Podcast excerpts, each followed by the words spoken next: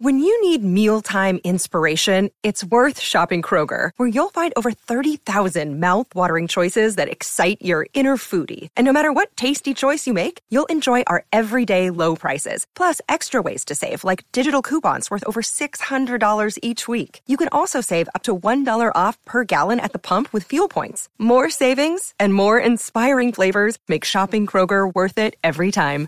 Kroger, fresh for everyone. Fuel restrictions apply. The night may be long and the dark may be deep, but the answers are there to be found. Whether it's the normal, the abnormal, or the paranormal, you're in the right place. Let's go beyond reality. Hello, everybody. Welcome to Beyond Reality Radio, Jason and JV. And we've got We've got a really interesting show tonight. Um, we're going to be joined by Scott Wolter. He's a forensic geologist. Uh, he's also best known for the History Channel's hit show America Unearthed, which I know you've watched, Jim. I've watched many times, and uh, it uh, it covers the truth behind controversial historical artifacts and and sites found through North America and beyond. Um, well, a, a, lot of that stuff doesn't get you know headlines. It doesn't get a lot of notoriety, and uh, well, it's kept in the dark. And yeah. I don't know if that's to protect science, uh, the science that, or, or the history that we're all taught to believe, or what. But it's really kept kept out there. I mean, really hushed down. It is, and it's uh, you know you come you come across a guy like Scott, and he tells you this is happening, that's happening, and you just opened your eyes to ho- so many things that you just didn't know what was going on. Well, we'll also be talking about the Kensington Rune Stone, which uh, was found in a farmer's field uh, out in Minnesota, I believe it was, Jim. Yep. yep. And which shows, well, I know there's been a lot of controversy on it. Some people think it was it was fake. Some people believe it's real. Um, but if it is real, then it would show that the Knights Templar made it at least that far into what we now call North America. Well, and as we'll learn from Scott, um, that stone is only one of many similar things that have been found around uh, North America, particularly in New England, and even the connection to Oak Island. There are a lot of things that uh, that kind of connect here that make you think, okay, well, let's say uh, the um, you know the Kensington stone is not legitimate. Well, are all these all these others, these dozens of others, not legitimate too? I mean, there's a connection there. So are they all frauds, or I mean, I, I think it'd be one or the other. Well, years ago they did a show and they were covering a rock that we had in Narragansett Bay here in, in Rhode Island, and it had carvings. Um, you could only see it during certain low tides, but it had these all these carvings that were from the Vikings, and it showed that they were here.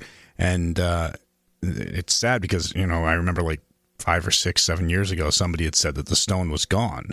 So somebody literally mm. had removed Taken the stone. Yeah. yeah. And, you know, that, that sucks. But it, but it, it is neat when you look back at the history and you're like, wow, well, there were people here long before Christopher Columbus. And, uh, yeah, well, let's bring him into the show. Scott, uh, welcome to Beyond Reality Radio. It's great to have you on the program. Hey, guys. Thanks for having me. Um, I'm looking forward to it. This should be fun. Absolutely. So, and it's uh, it's an honor to have you on. Matt. We're we're happy to have you here. There's just so much to talk about. well, it's my pleasure. And what are you what are you up for tonight? Well, before we get into the nitty gritty of everything, tell us a little bit about yourself and how you got to uh, doing the work that you do.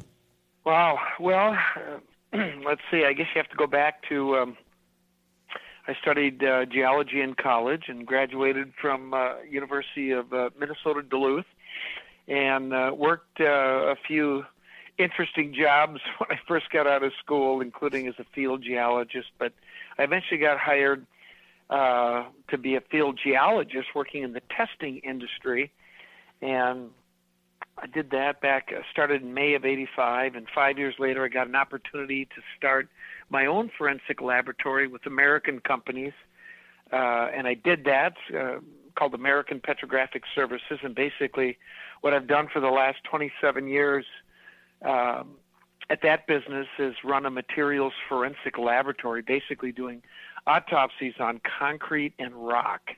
And what happened was one day, about 16, almost 17 years ago, this large rectangular stone was brought into my lab by a museum in Minnesota that said, "Hey, we'd like you to study the Kensington Runestone for us." And I said, "What's that?" I didn't know what it was. I'd never heard of it, and uh, anyway, they said we'd like you to try to help us uh, you know, figure out geologically if this inscription is old or not. And of course, the the question was, is this thing a modern hoax or is it a uh, a genuine medieval historical artifact? And if so, it would be very important.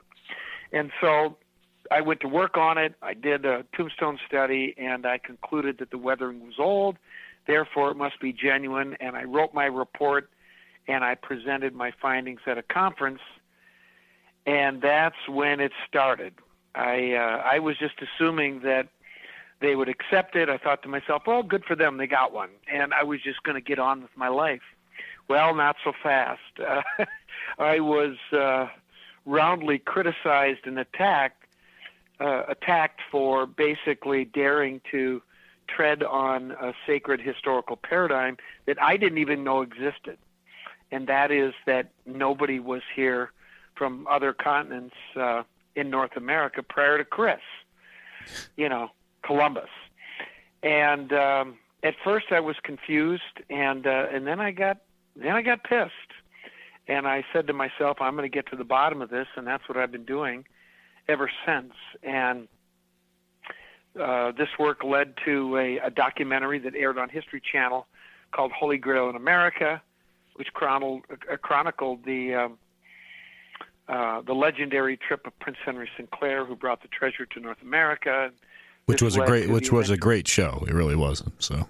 Well, we had so much fun doing that. It was it was really uh, a great show and, and a chance to present intelligent in, you know information and, and entertainment in, in a way that I thought was fun, and that led to America Unearthed because that show did really well. Um, in fact, I think it's still the most successful documentary. Yeah, it was a num- it was a number one series ever on uh, History Two, and uh, yeah, which I'm surprised it's still not on because it it was a great done show. And even though there were uh, definitely a lot of things that were controversial, um, I still think it, it, was just a great show. You guys you guys did a wonderful job getting in there and, and really trying to get to a lot of the truth behind it. Well, yeah, I mean we we we did give it our best effort, and you know you have to understand that television is is an entertainment business, and um, you have to find a happy medium between you know entertaining you know people watching the show and and doing good hard scientific investigations as as legitimately and honestly as you can. And you know because that's what I've done all my life. And so I think we found a good balance there. And I can tell you that I never said anything that I didn't believe to be true. And I think some people were upset that I didn't draw you know definitive conclusions every time. Well if you don't have enough evidence to do that it's not appropriate, so you don't do it. And, but I, I do agree with that. It's it's tough because as people going out and, and investigating, the nice thing is I don't have to, I of course concern myself for the people watching it. I want them to be able to enjoy the show. But we're going out and just like you, you're going out and investigating. You're doing what you're doing, and then hoping that a production company is able to put it together in a positive manner and uh, tell the story in in a good light, so in an enjoyable light. Well, you want to be able to look yourself in the mirror and say, "Hey, we gave it our best shot." And let's face it, you don't find something every time. I mean, that's right. I, I'm, I'm sure that was the case with you. And and when you do have something that interesting happens, or you you really have a revelation, then it really means something because you know, let's face it, sometimes uh, there are shows out there where they're making it up in some cases, yeah. and and um, you know we didn't do that, and and sometimes we got criticized. People said, "Well, you know, how come you didn't find this? How come you didn't find that?" And I said, "Well, sometimes you don't find something every time." And that's right. Yeah, but we did draw some really good conclusions, and I think we made a difference in many cases, and and I'm I'm happy with that. Now, Scott, this the Kensington Runestone. Um, yeah. It had it had markings on it, it had writings on it, and for it to be real, uh, of course, uh, would mean that the Knights Templar made it that far. Can, yeah. Correct. Can can we? Yes. Oh, I'm anyway. sorry. I just want to ask a preceding question that may may um, lead into this. What is the the Kensington Runestone? There are people who oh, just okay. don't know. sorry, I just threw that out there. No, no. Hey, listen, I'm I'm with you guys. I I get ahead of myself all the time. I just assume that everybody knows everything Right. that I know And- about and- the and- runestone. I forget sometimes. and they don't we- even know what it is. And we know? know, but I know there are people asking in chat. They're just Right, not they just right. not familiar with it. So give us the ABCs of it first, then go to Jason's Right. question. Sure. Okay. Well, in uh, in the fall of 1898, a Swedish immigrant farmer uh, was clearing trees in preparation for farming on his roughly 100-acre parcel of property in uh, northwestern Minnesota, about two hours from my house. And they tipped over. He and his two oldest sons tipped over this roughly 30-year-old aspen tree, and tightly wrapped in the roots was this 202-pound stone with the long inscription carved in uh, Scandinavian medieval runes um, in the old Swedish language, and basically the message says, eight Goths and 22 Northmen on this acquisition business or taking up land far to the west of Vinland. Uh, we had a camp near two shelters, one day's journey north from the stone. Uh, we were fishing one day. After we came home, found 10 men red from blood and death, and then three Latin letters, AVM and then it says save from evils on the split side there are three more lines and it says uh, have 10 men by the sea with our ships 14 days journey from this island. Year 1362 which i'd remind the audience is 130 years before chris. Supposedly Yeah. didn't the guy that didn't set foot on the continent that already had millions of people living here. Just want to clarify that for the audience Well, and even beyond that, though, there's there's evidence to support that the Vikings were here long before Christopher Columbus as well. Well, I think that's already been established. Nobody doubts that. Well, I know, uh, but of course, it's not listed in history Yeah. books.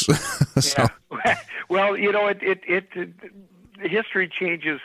Some people say one death at a time, and uh, it's really it's really sad to be honest with you because I work in a hard science field and you know I do these these investigations and I have to draw a conclusion based on the evidence that we compile and you know explain why something happened that went wrong with the concrete or the rock and then who's responsible for it because they want to they want to know who, who's going to pay and so I'm I'm very cognizant of, of, of that, and I don't draw a conclusion unless I have the evidence to support it. And whether I'm talking about concrete or a historical artifact, the process is the same, and you know the the responsibility is the same. So when I said the Kensington runestone was real, I meant it. And I will tell you this right now, guys. I've made this formal challenge many times publicly, and I'll do it again. I would be more than happy to have a mock trial and testify to the evidence that I have against anybody in the world, the top runic expert in the world, any of the of the doubters, the debunkers, anyone. And I can guarantee you what will happen. The attorney for the other side will sit down and say, "Okay, guys, what do you got for evidence?" Well, so and so said he was uh, this and that. Well, what evidence do you have for that? Well, there isn't any. The point is, is that there is no evidence to support the fact that it's a late 19th century hoax. And how could there be if it's indeed genuine? And this is the thing that a lot of people don't understand about our business. If you have voluminous evidence in multiple disciplines that are consistent with the runestone being a medieval artifact, which is the case, then how can there possibly be evidence to support the contrary? It Right. can't exist. Do you follow what I'm saying? Exactly. We have about 30 seconds before we have to take a break, Scott, but I want to ask I want to ask you a quick question before we do go to break. Did people test it before you or were you the first? Well, that's a great question. I did not find out until after I had reached my conclusion that the former, the first state geologist of Minnesota, a guy by the name of Newton Winchell, a giant in the field of geology, not just in Minnesota, but in, in the country, studied it before I did, almost a 100 years before I did. Okay, don't And- don't tell us what he said until we come back from break. We'll hold it until after the break. It's Beyond Reality Radio with Jason and JV. Don't go away. More to come. The question we asked before we went to break was: Did anybody ever? Did anybody look at the stone in a scient- from a scientific perspective before you did? And the answer was yes. Take it from there. Okay. Well, the yeah, and and this was really um, uh, kind of a, a, a tense moment for me because I had already reached my conclusion, and then I found out that this this uh, giant in geology in Minnesota, the University of Minnesota geology department, is called Winchell Hall. And uh, Newton, H. Win- uh, Newton H. Winchell, first state geologist of Minnesota. I'll tell you how smart this guy was. This is a true story. He was the scientist that traveled with General George Custer when he went into the Black Hills for the first time. And he was the one that basically documented the gold and the minerals in the Black Hills. But the last trip that that Winchell took with Custer was the one before the Little Bighorn. That is absolutely a true story. That's Wow. how smart that guy was. it says a Uh, lot. true- yeah, that's a true story. But anyway, um, when I found out that Winchell had studied the runestone, of course I went, "Oh my goodness! If if if he came to a different conclusion, my life is over." Right.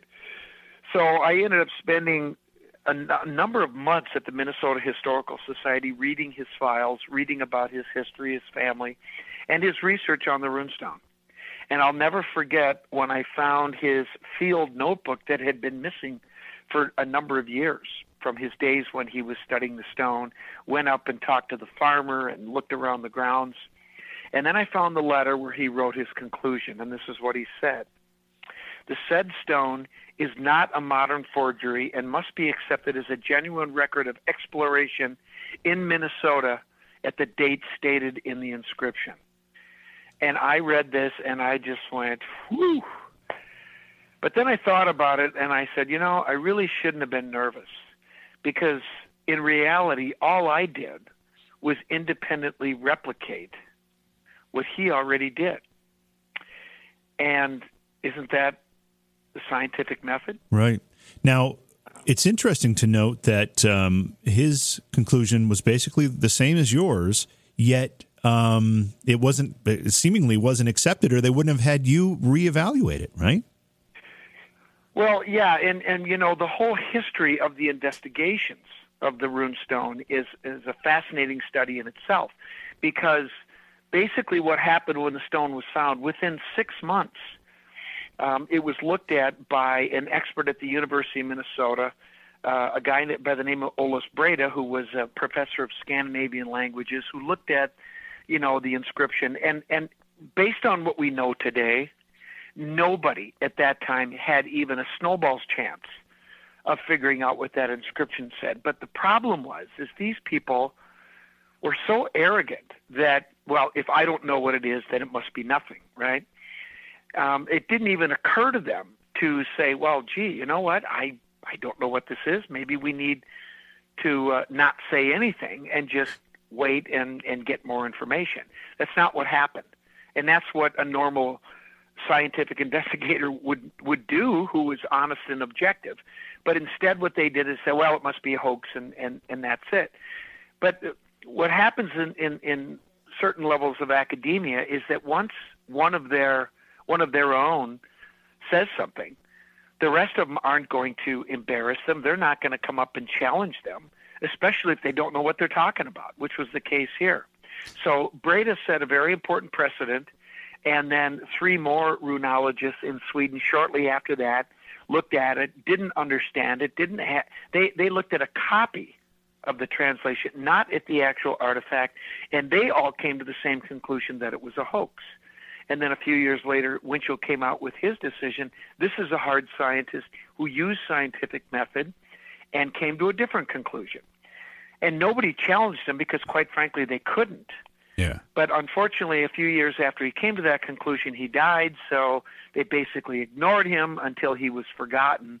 And then the next generation of runologists and Scandinavian um, uh, scholars came forward, and they basically came to that same conclusion. But um, it, it just it was just a poor job, and, and I don't know how, what else to say. Well, I mean, even beyond that, uh, when you're you're looking back to when the stone was found, uh, I mean, the odds of somebody uh, creating a forgery and knowing the writing, knowing uh, knowing the the symbols and, and things to use, I think would be extremely extremely far fetched or just very very rare to have somebody who who no, it's it, it, it's duplicate that.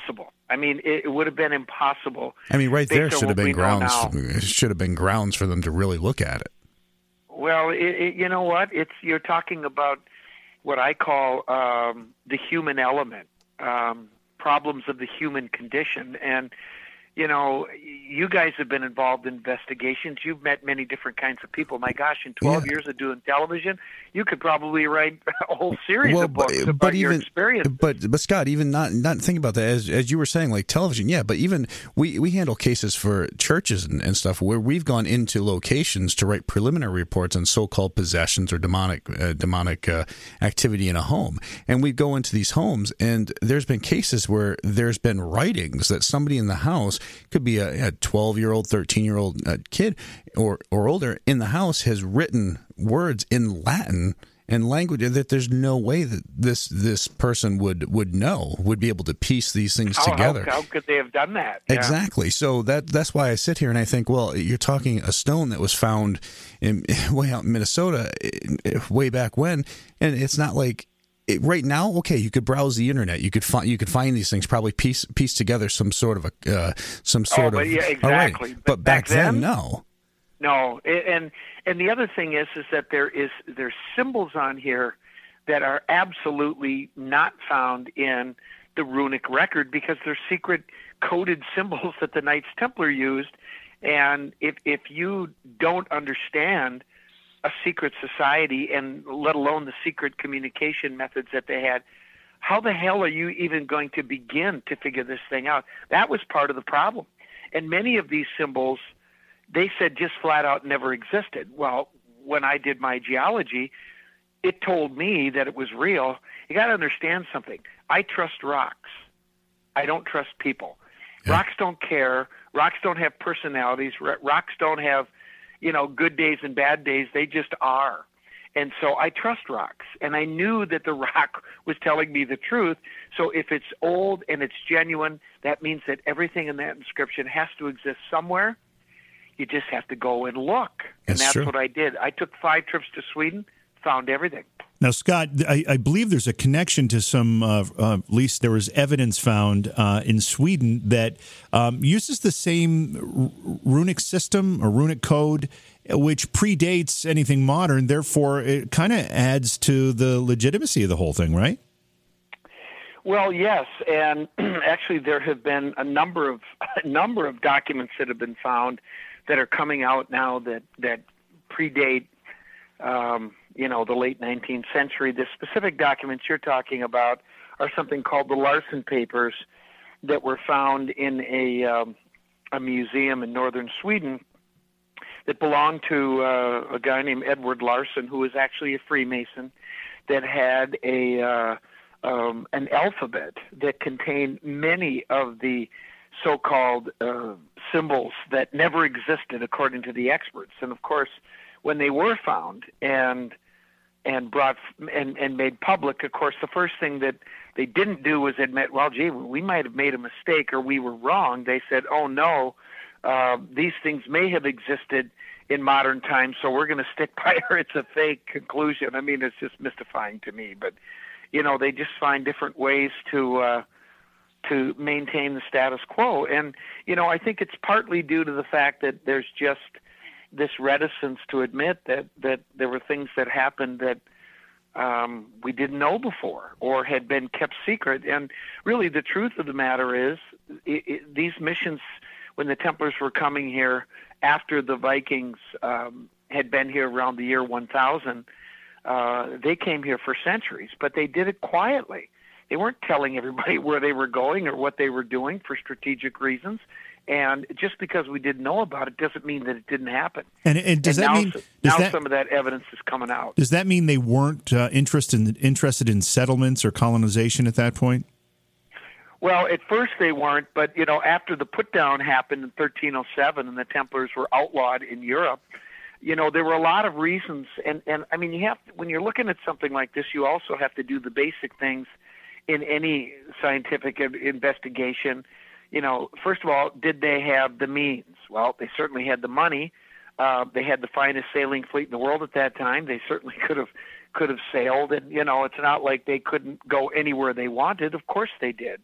Did they have the motivation? Absolutely. They were outlawed. They were literally being hunted down, tortured, and burned. So, you know, that's a good motivation. The other thing that people haven't thought about is that not only were they, you know, um, um, sick and tired of, of being hunted and, and, and outlawed, but there were plagues that were ravaging through Europe. In some places, more than half the people died. Right. And, you know, this is another reason why should I stick around here? I'll go I'll go take my chances in a land where and this is a really key point that many people do not understand. And even academics today don't understand for the simple reason that they haven't bothered to reach out to Native Americans to truly understand what their ideology is. Their ideology is that they are a matriarchal culture. Uh, they revere the sacred feminine. This is what is what at, is at the core of Freemasonry and Templarism. And I'll be honest with you, I'm a Freemason, and 99% of the guys that that I go to lodge with don't get this. They they don't understand it. A very very few do, but the Templars did. That was the essence of their ideology, and it was compatible with Native Americans, and that is why they were able to strategically align with each other. And I can guarantee you one thing because I've reached out to Native cultures, and they've shared their knowledge with me. They know all about the Templars that were here, by the way. The reason we don't know about them knowing is that little genocide thing that happened when yeah. they came over. Yeah, small. Yeah. That, yeah, that little problem. I mean, the bottom line is is is native native people don't care what white people think. They don't care about our questions about our history. They know what it is, but because of that little issue, they won't bother to to talk to us. However, what's really fascinating is that if you take the time to listen to them, spend time with them, respect their culture, and listen. And if you can gain their trust, they'll be happy to tell you what happened. They've done that to me. And, and I they, agree. they've told me. I agree with that. I, I work with uh, with many Native American Indians, everybody from uh, the Cherokees up in uh, North Carolina. Spent a lot Yep. of time on the reservation down to well in Rhode Island. We've got uh, well, you've got the Mohegans, you've got uh, just the Narragansett Indian tribe and all that. So, and I, I've worked. Wampanoag and Yeah. and uh, the Mi'kmaq up in Nova Scotia. Well, and Yeah, and that's bringing up Nova Scotia. All right, so this timeline with this uh, Kensington rune stone is Yeah. it before or after the Templars would have supposedly made it towards like Oak Island and all all those locations in Nova Scotia? Well, they were coming over here starting probably around, I don't know when the first trip was, but I would say it probably began in the middle of the 12th century, probably around 1150 or so. And they were coming over here regularly. And I mean, let's face it, you've got a continent over here that's got lumber, which was huge back then. You've got in the northern banks up there, off the coast of Nova Scotia, some of the best fishing in the world. The cod was like the finest fish in the world. The Basque had been going there for centuries to get fish. You've got mineral wealth here. You've got copper laying all over the place in the Great Lakes region. You've got gold. You've got, um, I mean, you've got all kinds of furs. Are you kidding me? Yeah. um, and, and and so, what are you going to do? I mean, look, guys, if you've got a, a, a a hot fishing hole or a great hunting spot, are you going to tell anybody? You're a fool if you do. Yeah. So the so You know? but their their trip to uh, the Oak Island would have been would have predated all the the rune stone, correct? Yes, it would have. Okay. And actually, the party that, that carved the runestone came over in 1358. Um, and this would have been four years before the runestone was carved. And their mission was to establish a settlement.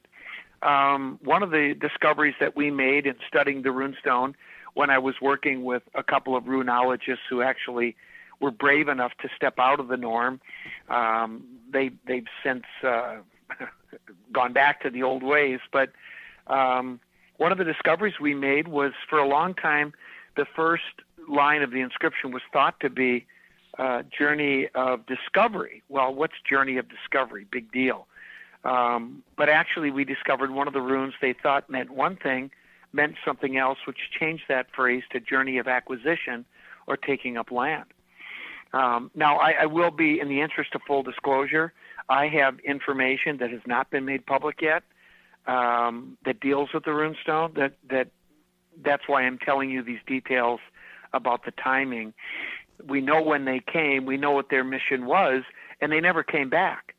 And I've always wondered, you know, what happened to those guys? And we do have some information about that from the natives. They assimilated with native tribes and they they lived out their lives. They they married, they had families, and uh, eventually they assimilated with the natives. And we wouldn't know them, you know. Um, what has it been? It's almost 700 years later, we wouldn't know them. Um, although DNA, we might know them. yeah. So stay tuned on that. I, am curious about um, other scientists that have tested the stone that may ha- disagree with your findings. Um, are there any that pop out to you that you think, "Wow, I respect that person enough to to to make me second guess the results I came to or the conclusion I came to"? Does anybody stand out? Negative. Negative. Um, uh, first off, runology and, and language are not scientific disciplines, in my opinion. Now, they would they would argue with that, but they're clearly opinion driven disciplines. And if you look at the history of the investigations, you can see that it's it's uh, it's not a scientific discipline. Now, is geology a, a hardcore science? Of course it is. Um, and I can tell you that there is nobody who's done any meaningful work on the runestone that has come to a different conclusion. In reality, the only people that have done any meaningful work um, of any kind is really Winchell and myself. Um, you know, it was it was just not an interest of study because it was put down and and nobody really took the time until I came along. And I it's not that I was this great guy. I got paid for my initial investigation, but in the end, um, I came to the same conclusion as Winchell, and so would any other geologist. My my work was peer reviewed. It's been looked at by uh, by numerous uh, other geologists, and they say it's fine. So it's not heavy lifting. I can tell you this: yeah. the work we did on the runestone geologically was was if, if I was to testify in a court of law, which I've done many times, this would be a layup. Hmm. Now, Jason brought up Oak Island, and we talk about Oak Island quite a bit on the show. Yeah. What's the connection between what the inscription on the Kensington runestone and uh, the 90 foot stone from Oak Island? Nothing. Nothing. Is it the same runic language? No, no, they're not runes. Those are uh, what's on the. Well, here's the first thing. I, I, I've been to Oak Island a couple of times, and one of the reasons I went there was to try to to see this stone and after I had done my and and and admittedly it was a very brief investigation, but I I couldn't even determine if it ever existed at all. So I've never seen it, and and to be honest with you, um, speculating on on drawings of what it's supposed to be because I've seen a couple of different drawings and they don't match at all. It's really hard to talk about something unless you actually see the artifact. But based on the pictures I've seen, the symbols on that stone look more like uh, a Masonic cipher than Scandinavian runes. Okay. So um, it, it's not the same, and so I, I I don't know what it is. But I got to tell you something: ninety feet, hundred and fifty feet, two hundred feet in the ground. To me, that's ridiculous.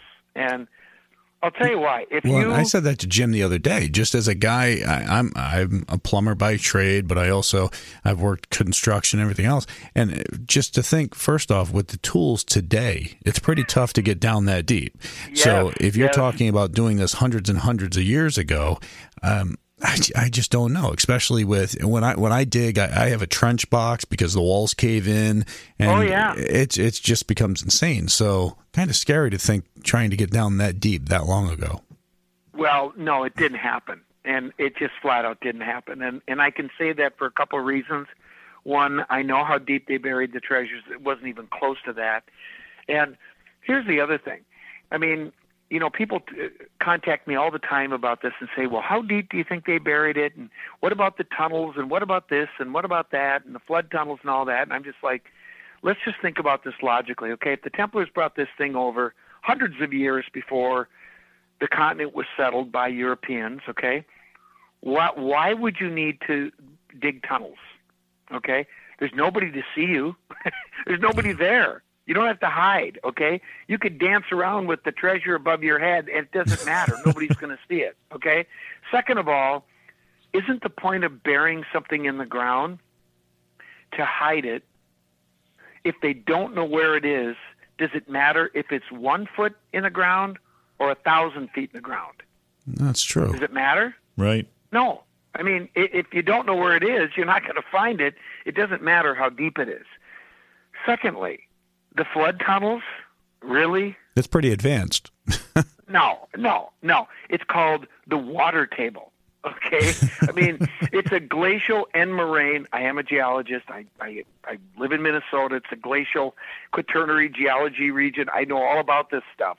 That's a terminal end moraine island on the ocean. It's sand, gravel, and boulders. So when and, and water moves through it like a sieve. So when you dig down below the level of the ocean, guess what? Water's going to fill in. That's all it is.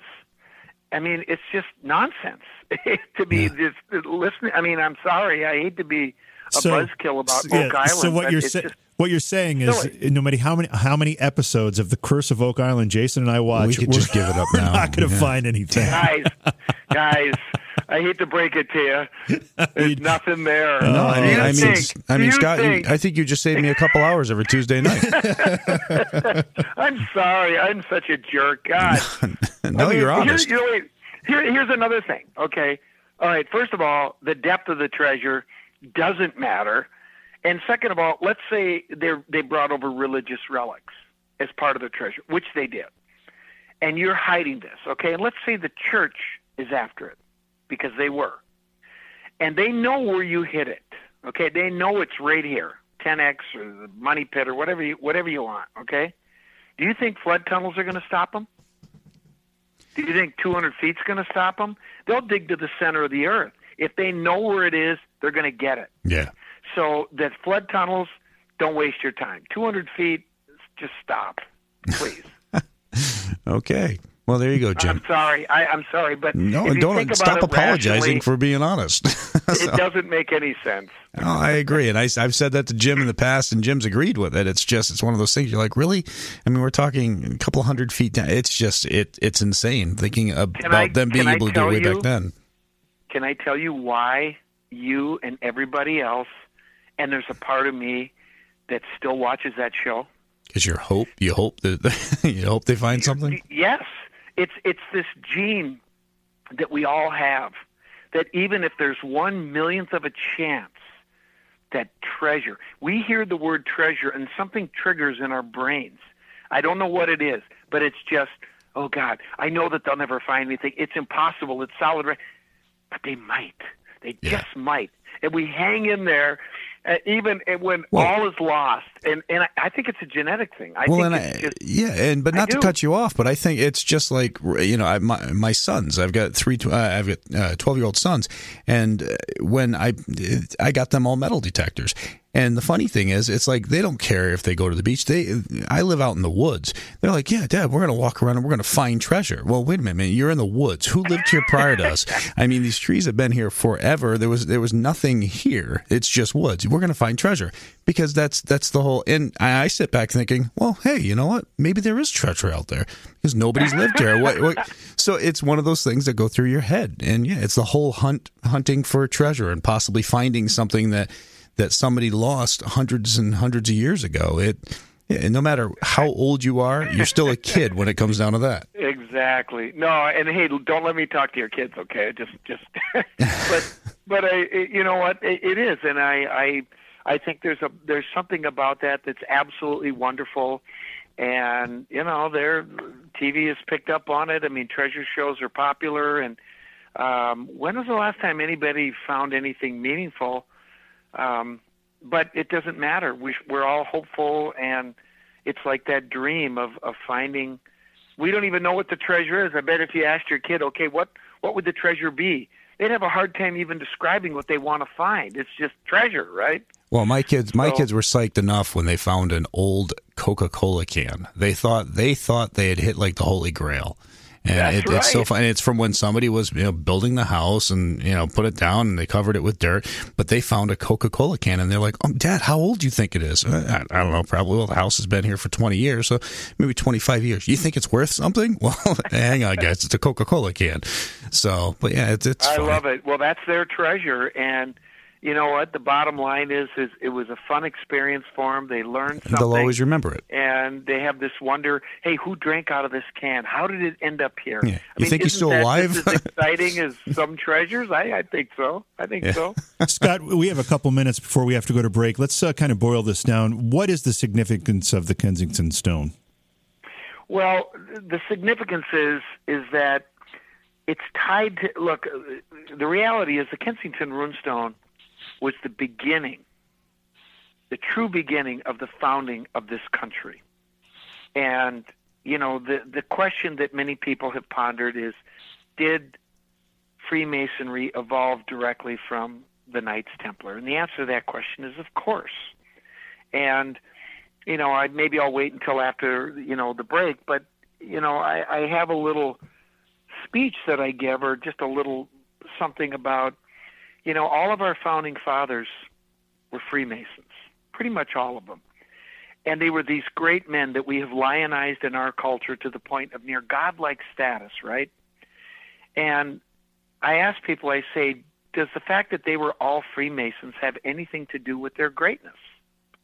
Now, I would answer yes. How many people do you think realize that these documents that we all hold dear in this country, like the Declaration of Independence, um, our Bill of Rights, our Constitution, do they realize that those are Masonic documents? They don't. And it was these Knights Templar back in medieval times who were being persecuted because they wanted to have a place where they could think freely, where they could practice whatever religion they wanted. Um, they didn't have to worry about tyranny of monarch of monarchs telling people what to do, partnering with the church and controlling the masses, and that it was that effort, in part by placing the runestone as that land claim. If they ever had to prove that they were here, which they never did have to prove, because they did it. They established this country, this free Templar state that many in their group called the New Jerusalem, and it's called the United States of America. And what's really fascinating is what's happening right now. And I think more than ever, personally, and I'm biased, that the truth about what really happened, about what really happened in the founding of this country, people need to be reminded of that. And I'll tell you what, I thought Barack Obama was gracious in his farewell speech last night, and he expounded on a lot of the principles that um, served as the basis for the founding of this country. And I think we kind of have lost touch with that. Um, let's go to the phones. We do have uh, a listener call. This is our good friend Vince. Vince, welcome to Beyond Reality Radio. Hey guys, how you doing? Good. How are you, Vince? Well, it's not my time of year, but uh, that's all good. January Uh, or, or you know, winter don't, or uh, what? I don't. Uh, I don't agree With, Don't- with, with what? what? with your guest. Uh, uh, Freemasons. You know, you guys are just throwing this out there, and you're throwing it out there like these Freemasons are like uh, some kind of devil, and they're not.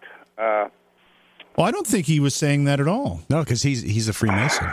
No, I think he was actually saying that they that was it was an organization that brought a lot of good things to what we enjoy now yeah, the as, Knights as America. Templar did do a lot of good things. Yeah, Yeah. I think that's what he was talking about. So I think maybe and you do they agree. escorted people uh, to and from uh, the places they needed to go, and did it with nothing. You know, they was out there fighting a war, and uh, everybody is coming down on Freemasonry like it's like bunch of like like they're a bunch of crazy people, but they're not. No, and I, I've never looked at them like that either. So uh, yeah, they, of course they there's mean no harm. no, and there, there's of course there's been hidden hidden things uh, depending, but uh, Yeah, you can speculate on that. well, no, I, I think even beyond that, I investigated the Hellfire Caves, which was big with the Freemasons and some of the things they did there. But No, I investigated Grant Moore Cave. Hey, I don't Vin- think hey- any one hey, of Vince. you guys have seen that one. Hey but Vince, I'm gonna tell you something. Vince, guys, I got to Vince. I'm sorry, man. I got to cut you off. We got Scott back, and we only have about a minute left with him, and we want Scott. It's we had to Oh, trump. I'm sorry. Oh, it's okay. It happens. But tell people where they can get a hold of your books and see more of your work. Oh, sure. Well, if you want to go to uh, my uh, website is www.hookedx.com, spelled H O O K E D X dot com, and um, or you can go to my blog site if you want to ask me questions about anything. I've got some pretty pretty good uh, blog posts there, and um, I uh, enjoy talking with people there, and be happy to answer any questions. All right, terrific, That's Scott. awesome. Thanks so much. We're going to have you back on the program soon. I promise. It was a fascinating discussion.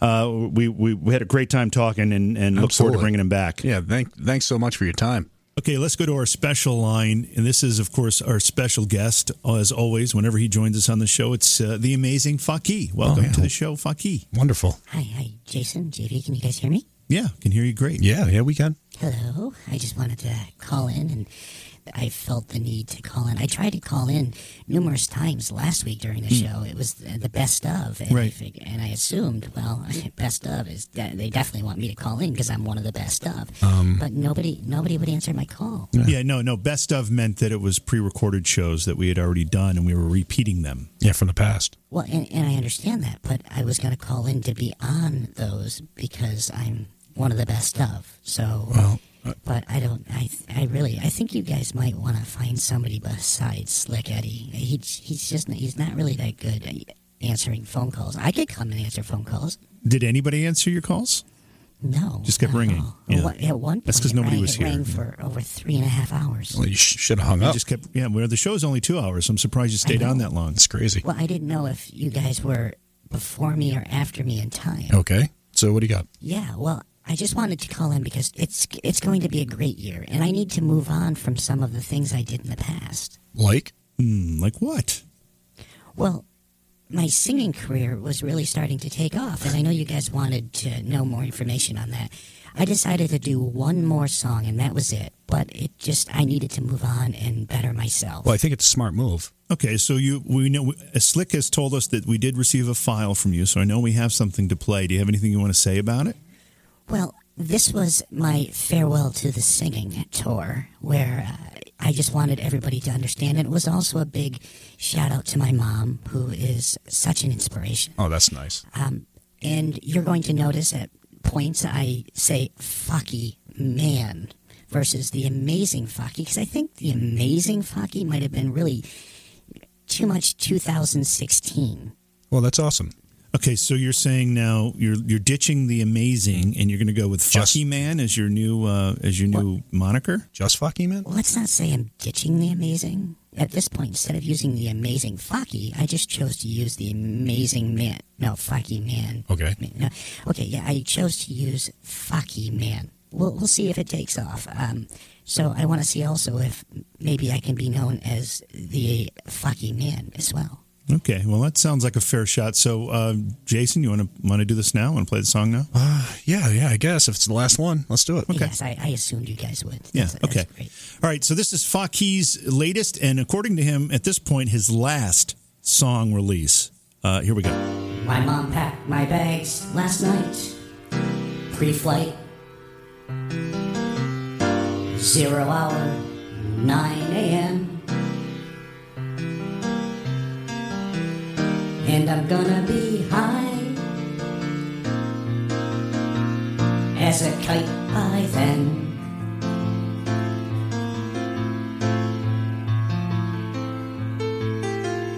I miss the earth so much. I miss my mom. It's lonely out in space. On such a timeless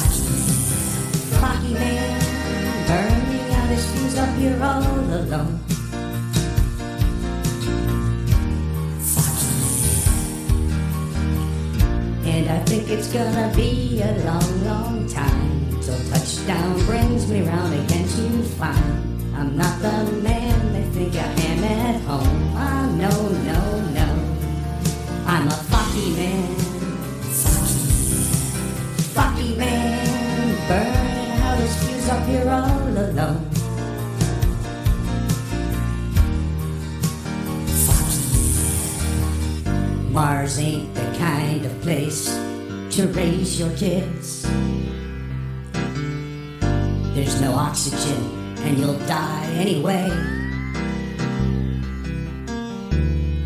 And there's no one there to raise them, except maybe some aliens, if you did.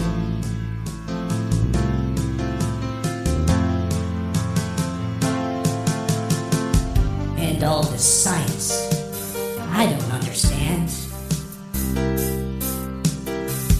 I'm just a psychic, seven days a week. Fucky man. Fucky man. Fucky man. Fucky man. Fucky man.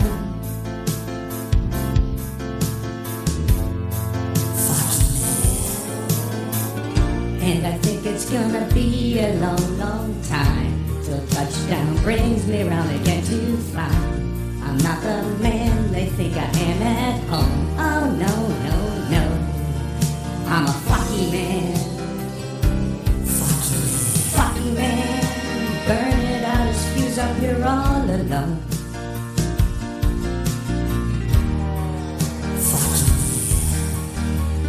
And I think it's gonna be a long, long time till touchdown brings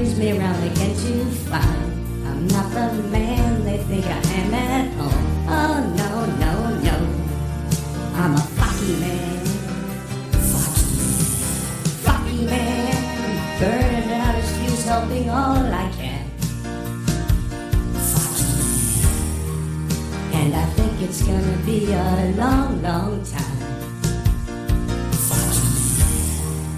And I think it's gonna be a long, long time. What my powers me. And I think it's gonna be a long, long time.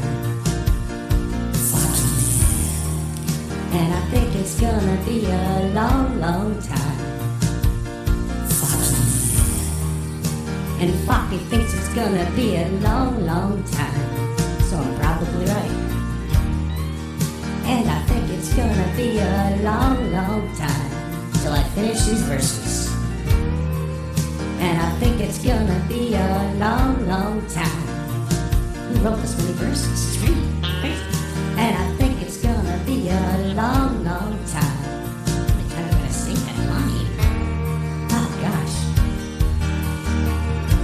Fucky man. I love you, Mom. This song is for all of Focky's fans.